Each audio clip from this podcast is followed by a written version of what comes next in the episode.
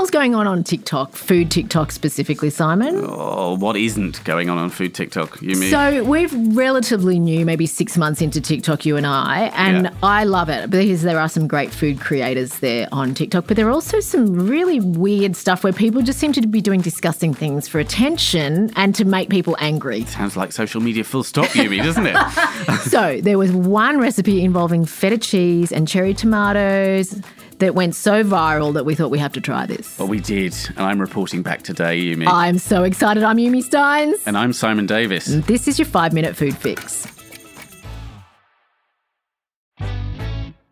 Yes, Yumi, today we are talking viral recipes, Yep. and one in particular, a feta and baby tomato, cherry tomato pasta recipe I think I might have tagged you in it because it just looks so easy. I was like, this looks like a great recipe for us to do on our podcast. You know, Yeah. something basically you just upend a few packets into a, a roasting dish and then boil some pasta. Is that the whole entire thing? It, it was incredibly simple, incredibly easy. It's Yeah. a roasting tin, 180 degrees, Yeah. couple of punnets of cherry tomatoes, in they go, a bit of olive oil, salt and pepper. Herbs. Uh, no, not at this No herbs, stage. okay. Mm-hmm. No, no. Uh, a cube of feta, a big block of feta, so the whole packet. It's usually about In- 250 grams. Yeah, about uh, 225 grams, something. Um, Mm-hmm. The one I used was. Uh, into the middle of the tin it goes, into the oven, 20, 30 minutes.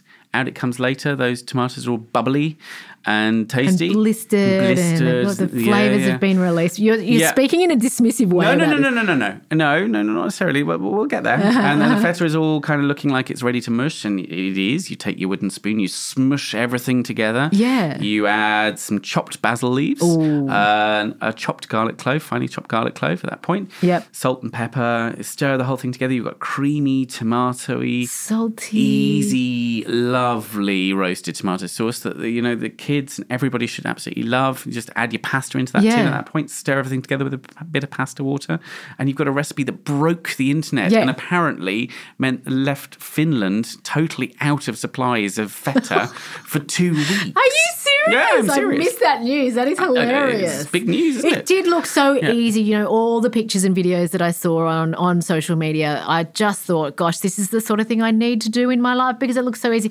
Except none of my children like feta cheese, which is why I left it up to you to do. Yeah, and all of my children like feta cheese, Okay. and they like all of those ingredients without exception, and yet it didn't work.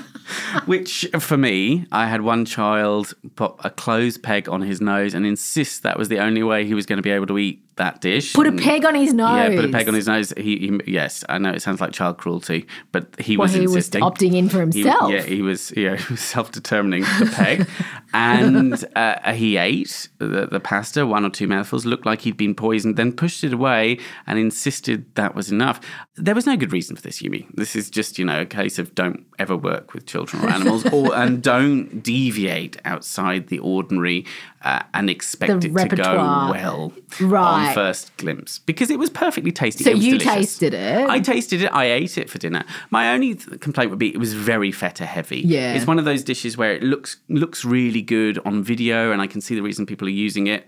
But actually, that's a lot of cheese for not a lot of tomato. And feta, when it bakes, it kind of goes a bit claggy and creamy. Like it was, it was fine. The texture was fine, but there are nicer things to do, I think, with oven roasted tomatoes like that because it's really easy to roast up tomatoes in a tray like that and get all those lovely flavors of the garlic and the basil and bits and pieces. Yeah. But then maybe introduce them to that kind of creaminess in a different way, Yeah, like okay. a, like a lovely bowl of tzatziki. but you're not going to put that in pasta. No, No. But, no, but maybe you make up that little bowl of, of tzatziki. You then spoon those cherry tomatoes. You make the recipe as per the Ah. TikTok, but without the cheese. Spoon those over the top of the tzatziki.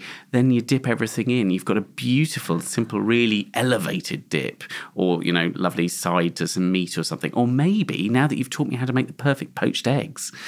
On top of the on top of those cherry tomatoes, Yeah. those poached eggs as well, and that yogurt Yeah. of the tzatziki, and you've got this kind of Middle Eastern mashup loveliness. Oh, my goodness. Um, that would work really well. I just found that the pasta, I don't know, we've talked before about an emergency tomato pasta sauce. Yes. That works really well with fresh tomatoes and their skins and things. I Yeah. think it's much easier and simpler.